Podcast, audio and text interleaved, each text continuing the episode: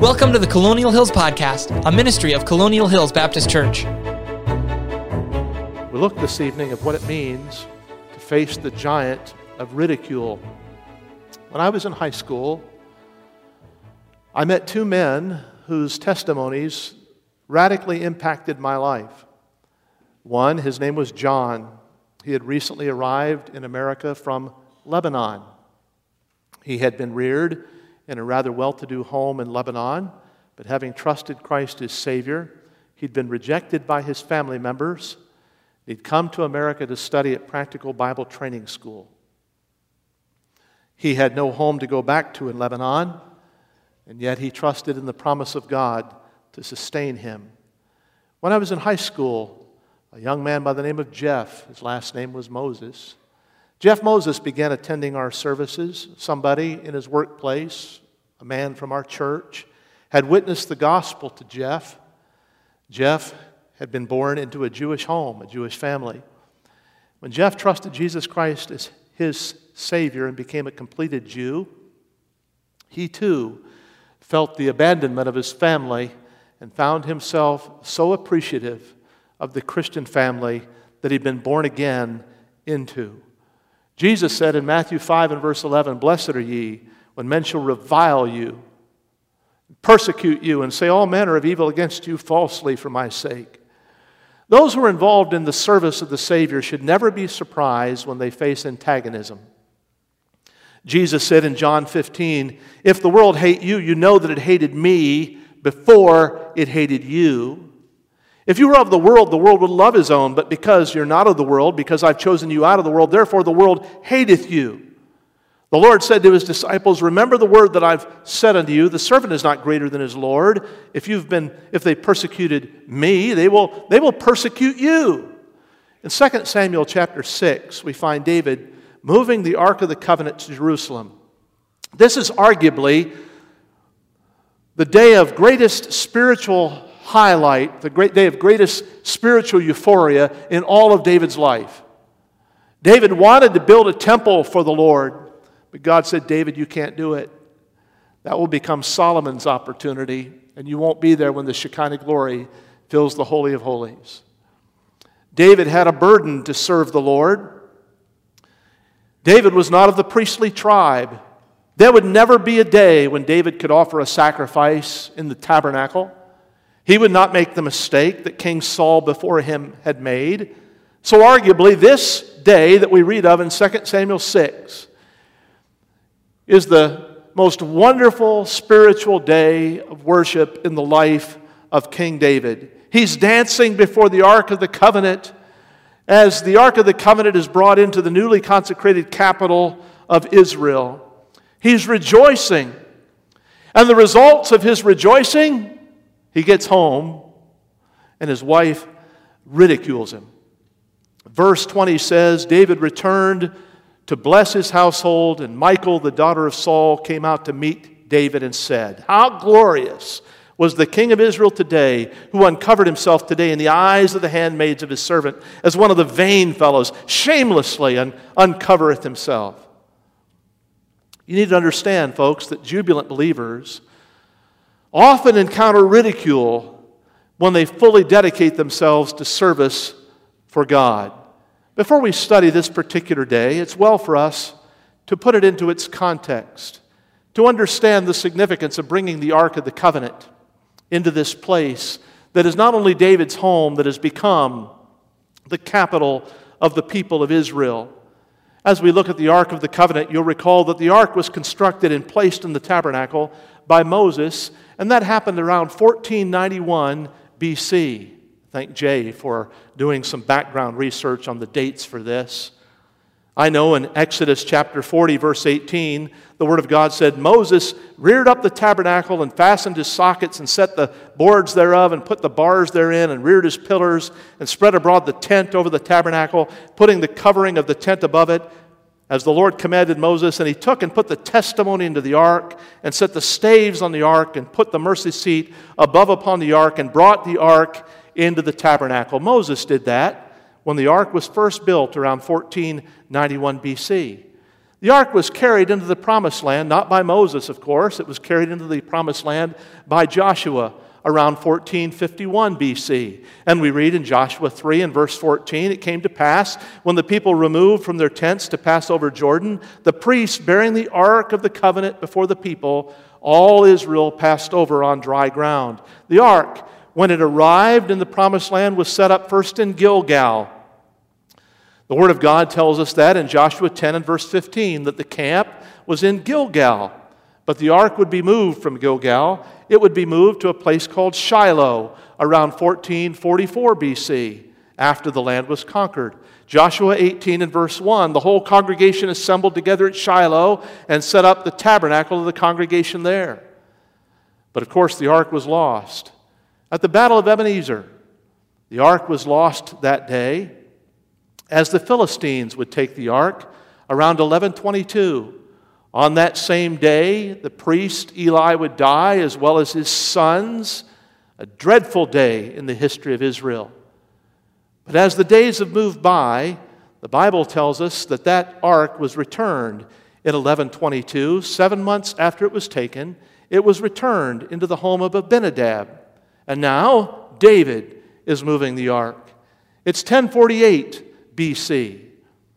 David has learned a valuable lesson by trying to bring the ark into Jerusalem the wrong way. You remember how the ark had been put on a cart and moved by Uzzah and his brother Ahio, and how that Uzzah had died? God's work has to be done God's way if it's going to know God's blessings. And God's way is revealed in the book of Numbers, chapter 4, when Aaron and his sons have made an end of covering the sanctuary and all the vessels of the sanctuary, that includes the ark, as the camp is to set forward. After that, the Bible says the sons of Kohath shall come to bear it, speaking of the ark and the furnishings. But they shall not touch any holy thing lest they die. These things are the burden to the sons of Kohath in the tabernacle of the congregation. In fact, in Numbers chapter 7, the Word of God says in verse 8 that there were wagons and oxen that would be given to the sons of Gershom, four wagons, eight oxen. And to the sons of Merari, these were to carry the temple cloths, the tent, if you will. But the furnishings of the temple and the ark of the temple would never be placed on, an, on, a, on a cart. No, the sons of Kohath, the Word of God says in Numbers chapter 7 and verse 9, the sons of Kohath, they were given no cart, because the service of the sanctuary belonged unto them, that they should bear it upon their shoulders. The Ark of the Covenant had to be covered, no eye should see it. It had to be carried on the shoulders of others. But here in 2 Samuel chapter 6, we read in verse 3 they set the ark of God upon a new cart. They brought it out of the house of Abinadab that was in Gibeah, and Uzzah and Ahio, the sons of Abinadab, drove the new cart. And then we read in verse 6 And when they came to Nachon's threshing floor, Uzzah put forth his hand to the ark of God to take hold of it, for the oxen shook it. And the anger of the Lord was kindled against Uzzah, and God smote him there for his error, and he died before the ark of God. Uzzah's death caused David to learn a very valuable lesson, and should cause all of us to learn a very valuable lesson. God's work has to be done God's way or God's blessings cannot be known. knowing that God has promised his special presence would be where the ark was.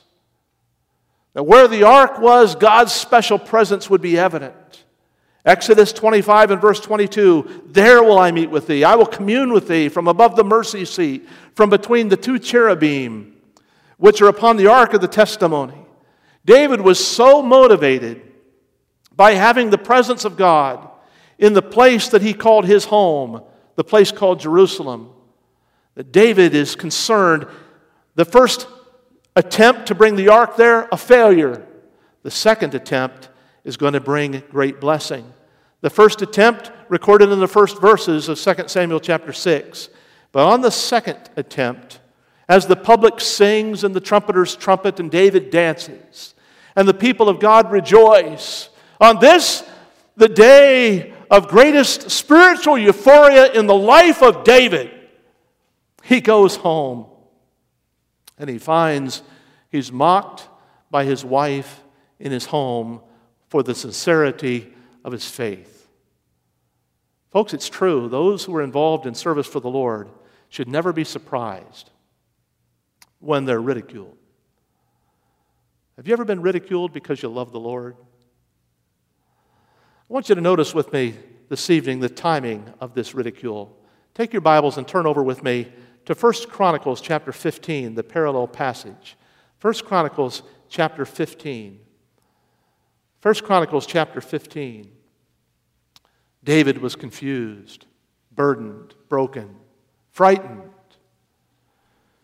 At the death of Uzzah, so evident was this death, the judgment of God upon Uzzah, that all the children of Israel feared to be near the ark. David, in his confusion, did not give up. He wanted to know the presence of God in the place that he called his home. And after failing to bring the ark to Jerusalem, I read in 1 Chronicles chapter 15, David made him houses in the city of David in, in verse 1 and prepared a place for the ark of God and pitched for it there a tent.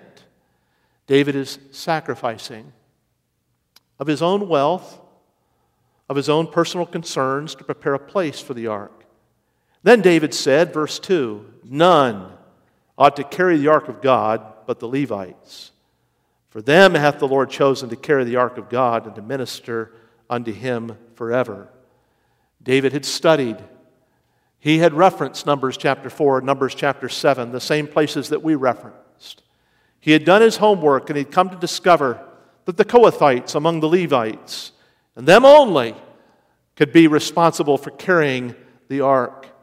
And now I discover in 1 Chronicles chapter 15 and verse 27 that David was clothed in a robe of fine linen, and all the Levites that bear the ark, and the singers. And Kenaniah, the master of the song, and the singers, and David also had upon him an ephod of linen. David is now serving the Lord. And thus all Israel, verse 28, brought the ark of the covenant of the Lord with shouting and with sound of cornet, with trumpets and cymbals and making of noise and psalteries and harps. In fact, there are three psalms in the Psalter that David personally wrote for this occasion. He wanted to include his voice among those who were singers. And as they're singing and praising the Lord, they brought the ark of God, chapter 16, verse 1, and set it in the midst of the tent. Publicly, David's dedication to bringing this ark brings great joy among all the people, but oh, privately. I read in 1 Chronicles chapter 16 and verse 43, at the end of the chapter, these sad words David returned to bless his house. Yes, he returned to bless his house. But as he returns to bless his house, the Bible tells us that his wife is despising him. She abhors him. She despises him. As he sings his praises unto the Lord, he comes into the presence of his house and his own wife begins to ridicule him. John Bunyan said this poetically A Christian man is seldom long at ease. When one trouble is gone, another doth him seize. Spurgeon agreed. When we're at the top of the mountain, we're not far from the bottom of the valley. Let him that thinketh he standeth take heed lest he fall. Times of great spiritual victory are often times of Satan's greatest attacks. It shouldn't surprise us. Why should Satan waste his efforts, waste his energy, so to speak, in focusing on those who are lukewarm?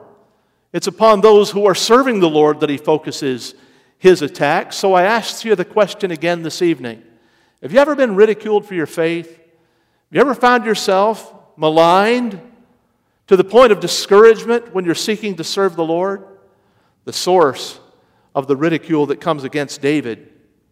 The source is his own wife, Michal. What an irony. Her name means, Who is like the Lord? She had grown up in the king's palace. She had known great privileges. She had loved her humble shepherd husband. In fact, loved him so well that in 1 Samuel 28, or chapter 18, rather, verse 28, Saul saw and knew that the Lord was with David and that his daughter Michal loved him. There came a day when Saul was so upset with David that Saul wanted to kill David. And did you know that Michal, his wife, who so loved her shepherd husband, her young husband, she sheltered him and turned away the soldiers? She made it look like he was lying in bed in their bedroom when actually he wasn't. She risked her life for him. She had loved him. When David was on the run and Saul meant to kill David, Saul gave his daughter Michal her hand away from David and gave Michal to another man. Michal was remarried.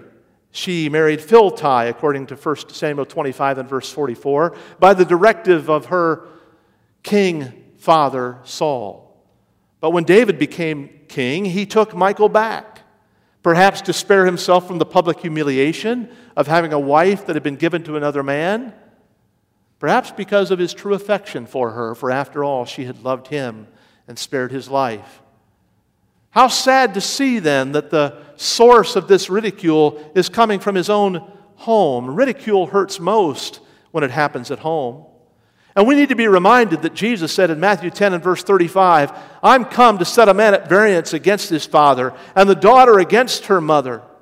Again, Spurgeon said, The unkindest cut of all the unkindest cut of all that goes to the very quick of a man is when the one he loves and the one who is worth all his love, notwithstanding, throws in his teeth his very zeal for Christ. It's one thing to be ridiculed in the workplace or in the neighborhood, it's another thing to be ridiculed at home.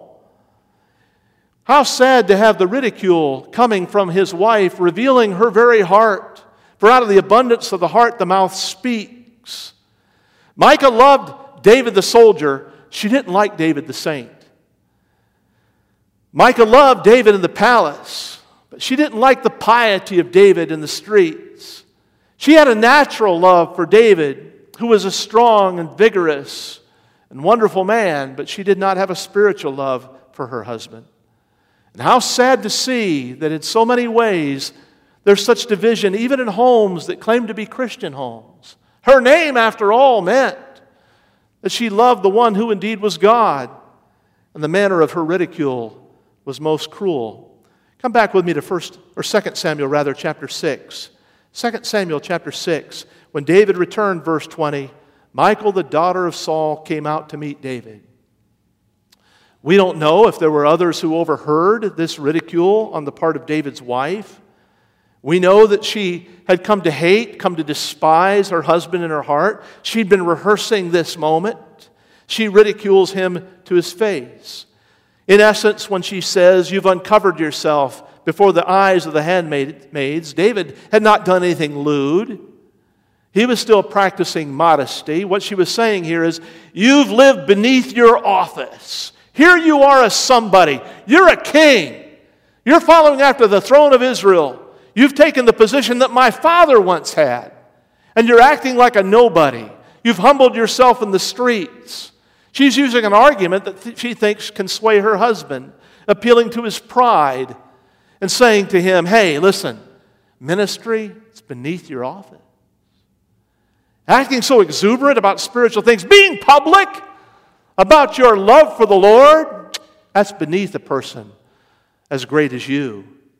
Yes, Michal loved David the soldier, but she sought to manipulate him with her cruel words that day.